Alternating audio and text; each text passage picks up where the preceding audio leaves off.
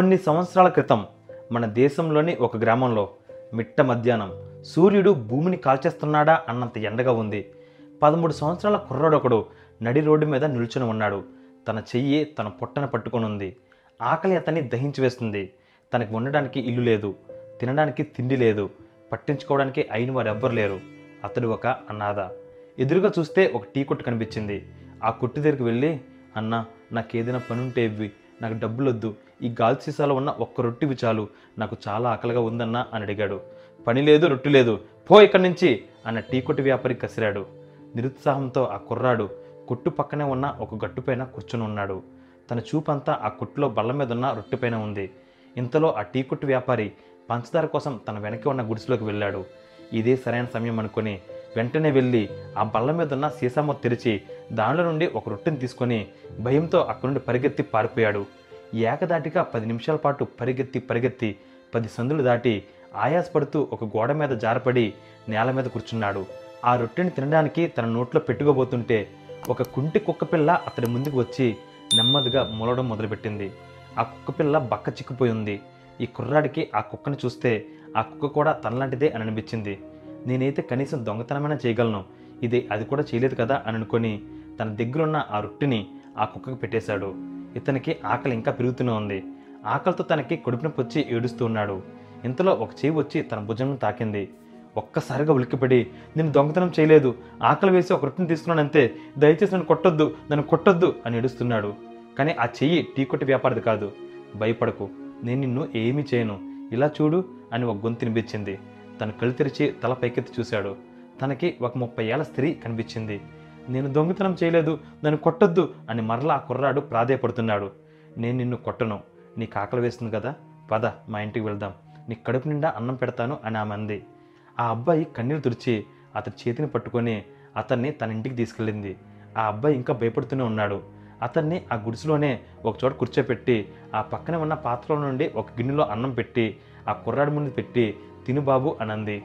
ఎవరు మీరు? నాకెందుకు అన్నం పెడుతున్నారు? అని అడిగాడు. నేను నీకు అమ్మని అని ఆమె సమాధానం చెప్పింది. నాకు అమ్మవా? నా తల్లిదండ్రులు చిన్నప్పుడే చనిపోయారు కదా మీరు నాకు అమ్మ ఎలా అవుతారు? అని అడిగాడు. నేను నీకే కాదు ఎంతోమందికి అమ్మని. నువ్వు నన్ను అమ్మ అని పిలువు.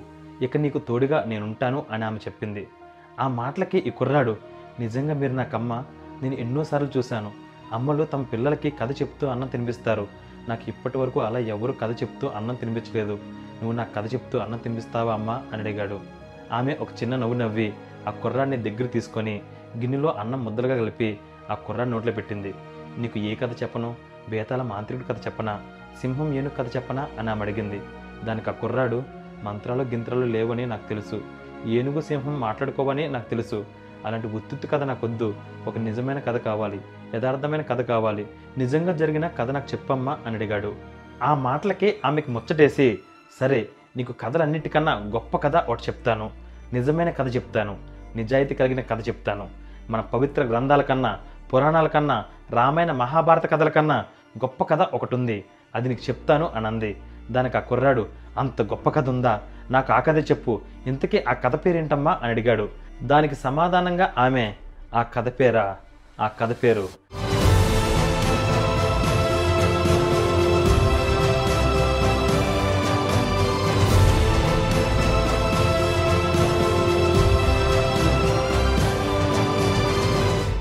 అఖండ భారతమా? అసలు అఖండ భారతం అంటే ఏమిటమ్మా? అని అడిగాడు. దానికి ఆమె అఖండ భారతం అంటే మతోన్మాద నియంత పరదేశీ దాష్టిక పాలనకు స్వస్తి చెప్పిన చండ ప్రచండ స్వతంత్ర పోరాట సందేశమే ఈ అఖండ భారతం. వామపక్షాలు జల్లిన బురద నీటికి చల్లారిన నీ నరాల అగ్నిధారను తిరిగి జ్వలింపచేసే దీపికే ఈ అఖండ భారతం. లౌకిక భావాల బోటకపు నాటకంలో చీకట్లు కమ్మిన నీ నేత్రదయానికి దృష్టిని తెచ్చే రోహిణి కార్తి సూర్యబింబమే ఈ అఖండ భారతం. వసుదైక కుటుంబం అనే జగత్తుకు పిలుపునిచ్చిన నీ జాతిని సంస్కృతుల సారూప్యాలతో విభజించిన దుష్టుల పన్నాగాన్ని పసిగట్టే దుర్బినే ఈ అఖండ భారతం. పాశ్చాత్య మోజులో పిచ్చి పోగల విశృంఖలత్వాల ఊబి నుండి నీ అస్తిత్వాన్ని కాపాడి చతుషష్టి కళను సైతం ఉగ్గిపాలతో అవపోసన పెట్టిన నీ జాతి వారసత్వాన్ని మరోసారి నీకు పరిచయం చేసేదే ఈ అఖండ భారతం. స్వాతంత్రం అంటే ఎవడో ఇచ్చేది కాదు ఎక్కడి నుంచో తెచ్చేది కాదు. స్వాతంత్రం నా జన్మ హక్కు అని పిలుపునిచ్చిన బాలగంగాధర్ తిలక్ యొక్క ఆవేశమే ఈ అఖండ భారతం. క్షమాభిక్ష కోరితే ప్రాణాలతో విడిచిపెడతామన్నా సరే లేదు నేను చావాలి. నేను చస్తేనే ఈ దేశంలో స్వాతంత్రోద్యమ జ్వాల రాసుకుంటుంది అని ఉరితాడుకు తనను తాను బలిదానం ఇచ్చుకున్న వీరకుమారుడు భగత్ సింగ్ బదిలి వెళ్ళిన స్ఫూర్తే అఖండ భారతం.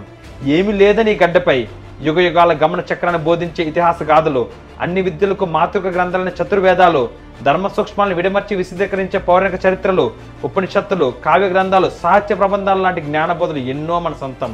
సహస్రాబ్దాలకు పూర్వమే నాగరికతను సంతరించుకున్న హరప్ప మహంజుదారుల ఆధునికత మన సొంతం.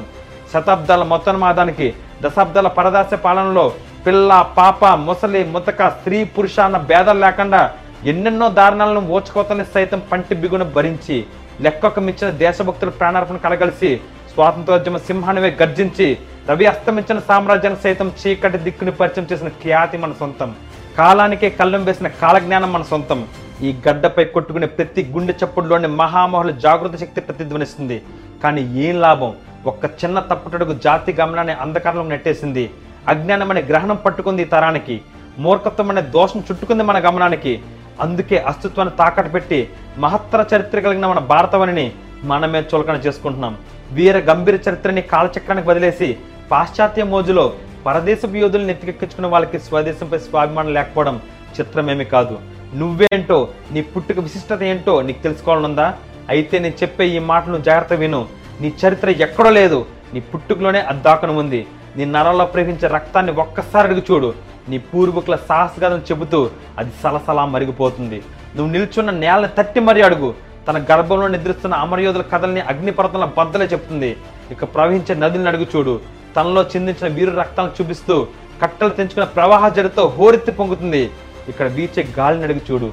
తనలో మోగించిన సమర శంకరావుని తలుచుకుంటూ ప్రచండ మార్తాండ హోరులా గీంకరిస్తుంది శిరస్సు పైకెత్తి గగనాన్ని అడుగు చూడు. ఈ జాతిని చైతన్యపరిచిన దివ్య పురుషుల ఆవేశాన్ని తనలో నింపుకొని ఆ వినీలాకాశం ఉరుముల మెరుపులతో దిక్కులు పెక్కటిల్లలా గర్జిస్తుంది. ఒక్క మాట గుర్తుపెట్టుకునేస్తామా యథార్థాన్ని చెప్పడానికి ధైర్యం కావాలి. అలాగే యథార్థాన్ని వినడానికి అంతకు మించిన ధైర్యం కావాలి. నాకు చెప్పే ధైర్యం ఉంది. విని తట్టుకునే శక్తి నీకుందా? అని ఆమె చెప్పిన మాటలకి ఆ కుర్రాడు కదలకుండా మెదలకుండా అలా ఆమె వైపే చూస్తుండిపోయాడు. ఏంటి నాన్న నన్ను అలా చూస్తున్నావు? అని ఆమె అడిగింది. నువ్వు చెప్పింది చాలా వరకు నాకు అర్థం అవ్వలేదమ్మా అని అన్నాడు. అప్పుడు ఆ తల్లి ఒక చిన్న చిరునవ్వు నవ్వి ఇప్పుడు నేను అఖండ భారతం కోసం చెప్పిన ప్రతి మాట నీ గతం ప్రతి మాట నీ జాతి ప్రతి మాట నీ గొప్పతనం ప్రతి మాట నీ ఔనిత్యం ప్రతి మాట నీ ఆస్తి ప్రతి మాట నీ స్వాభిమానం చిన్నపిల్లాడు కాబట్టి నీకు ఈ మాటలు అంతలా అర్థమై ఉండవు. సరే నీ స్థాయికి అర్థమయ్యే విధంగా విడమర్చి ఈ కథ అంతా పోసుకొచ్చినట్టు వివరిస్తాను అని ఆమె కథ చెప్పడం మొదలుపెట్టింది. అఖండ భారతం కథ తెలుసుకోవాలంటే మనం దశాబ్దాల కన్నా శతాబ్దాల కన్నా కొన్ని వేల సంవత్సరాలు ముందుకు వెళ్ళాలి.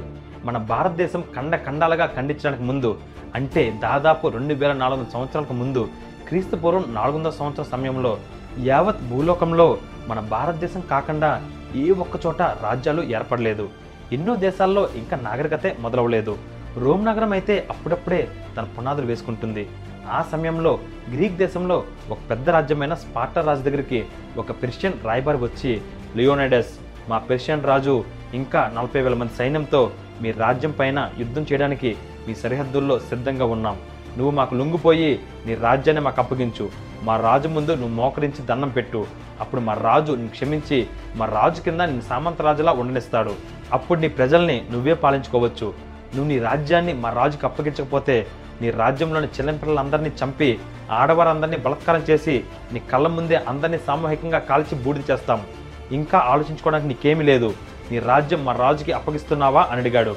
దానికి రాజు ఒరే పిచ్చి కుక్క ఇది నా రాజ్యం నా దేశం నా ప్రజలు నా జాతి నా ఆస్తి నా స్వాభిమానం నా అమ్మ. నీకెంత ధైర్యం ఉంటే నా ముందే నా రాజ్యం అంతా నాశనం చేస్తానని నన్నే బెదిరిస్తావు అని ఒక్క వేటితో వాడి తల నరికి పాతాళంలోకి అతన్ని తోసేశాడు అని ఆమె చెప్పింది. ఆ మాటలకి ఆ కుర్రాడు నోరు తెచ్చి దిగ్భ్రాంతి చెంది అలా ఉండిపోయాడు. చంపేశాడా? రాయబారిని చంపేశాడా? ఇంతకీ స్వాభిమానం అంటే ఏమిటమ్మా? అని అడిగాడు.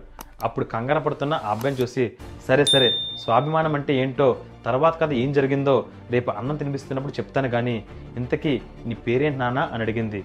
దానికి ఆ కుర్రాడు నా పేరా? నాకు పేరేం లేదమ్మా అని అన్నాడు. అప్పుడు ఆ అమ్మ అయ్యో నీకు పేరు లేదా? నువ్వేం బాధపడకు. ఈ రోజు నుంచి నేను నిన్ను సేతు అని పిలుస్తాను. ఇకపైన నీ పేరేమిటి? అని ఎవరైనా అడిగితే సేతు అని చెప్పు అనంది నా పేరు సేతు. సేతు. చాలా బాగుంది. మరి ఇంతకీ నీ పేరేంటమ్మా అని అడిగాడు. దానికి ఆమె నా పేరా నా పేరు భారతి అని చెప్పింది.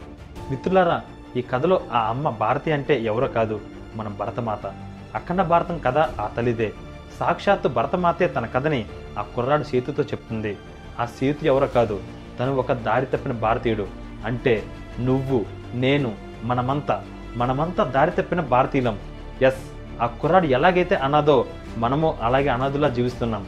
ఎందుకు మనమంతా అనాథలం అని నేను అన్నానో మీకు నెక్స్ట్ ఎపిసోడ్స్లో తెలుస్తుంది.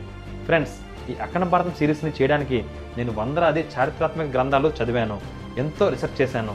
అంతా చదివాక నాకు అర్థమైంది ఏంటంటే నేను ప్రస్తుతం ఉన్నది భారతదేశంలో కాదని. ఇంకా అసలు నేను భారతీయుడినే కాదని. మనలో స్వాభిమానం చచ్చి మనం శవాల్లాగా బ్రతుకుతున్నామని.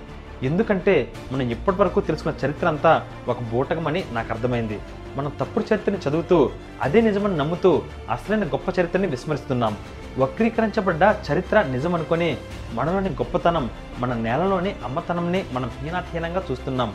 నేను ఎన్నో నెలలు కష్టపడి ఈ సిరీస్ని రాసుకున్నాను. తర్వాత నాకు అర్థమైంది ఏంటంటే నా కష్టం ఎంతోమంది జీవితాన్ని మార్చబోతుందని. నాలుగు ఎపిసోడ్స్ అయిన తర్వాత మీరే ఆ మాట చెప్తారు. ఇది ప్రతి ఒక్కరూ తెలుసుకోవాల్సిన కదా అఖండ భారతం కథ తెలుసుకోకుండా చనిపోతే నువ్వు ఒక అనాథలాగా చనిపోయినట్టే. నా అఖండ భారతం సెకండ్ ఎపిసోడ్ వచ్చే శనివారం ఆగస్ట్ ట్వంటీ నైన్త్ ఉదయం షార్ప్ ఎయిట్ ఓ క్లాక్కి రిలీజ్ చేస్తాను. డోంట్ మిస్ దట్ ఎపిసోడ్ ఈ కోవిడ్ టైంలో మీరు బయటికి వెళ్ళకుండా ఎక్స్ట్రా ఇన్కమ్ సంపాదించడానికి best option stock market trading stock market అనగానే మీరు కంగారు పడాల్సిన అవసరం ఏమి లేదు.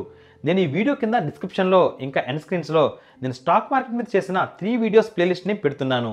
ఆ వీడియోస్ చూస్తే మీకు స్టాక్ మార్కెట్ మీద పూర్తి అవగాహన వస్తుంది. ఎవరో అన్ఎడ్యుకేటెడ్ పర్సన్ చెప్పిన మాటలు విని మీరు భయపడకండి.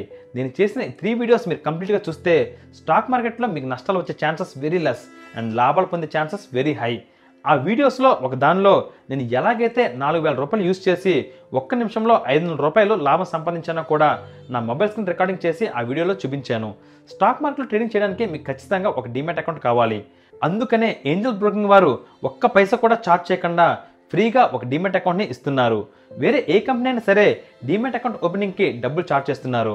పైగా ఏంజల్ బ్రోకింగ్ వారు అన్ని కంపెనీస్ కన్నా ఎక్కువ మార్జిన్స్ని ఇస్తున్నారు. సో ఈ వీడియో కింద ఉన్న డిస్క్రిప్షన్లో ఇచ్చిన angel broking free demat account లింక్ని క్లిక్ చేసి వెంటనే ఒక డిమెట్ అకౌంట్ని ఓపెన్ చేసుకోండి. మీకు అకౌంట్ ఓపెనింగ్లో ఏదైనా ప్రాబ్లం వస్తే ఈ స్క్రీన్ పై కనిపిస్తున్న నెంబర్స్ కాల్ చేస్తే వెంటనే మీ ప్రాబ్లమ్స్కి సొల్యూషన్ వాళ్ళు ఇస్తారు. సరేనా? ఇప్పటి వరకు మీరు నా ఛానల్ని సబ్స్క్రైబ్ చేస్తుండకపోతే ఇప్పుడు వెంటనే సబ్స్క్రైబ్ చేసుకోండి. నా అఖండ భారతం సిరీస్ని మొత్తం ఫాలో అవ్వండి. So meet you soon keep smiling this is Vikramatya signing off bye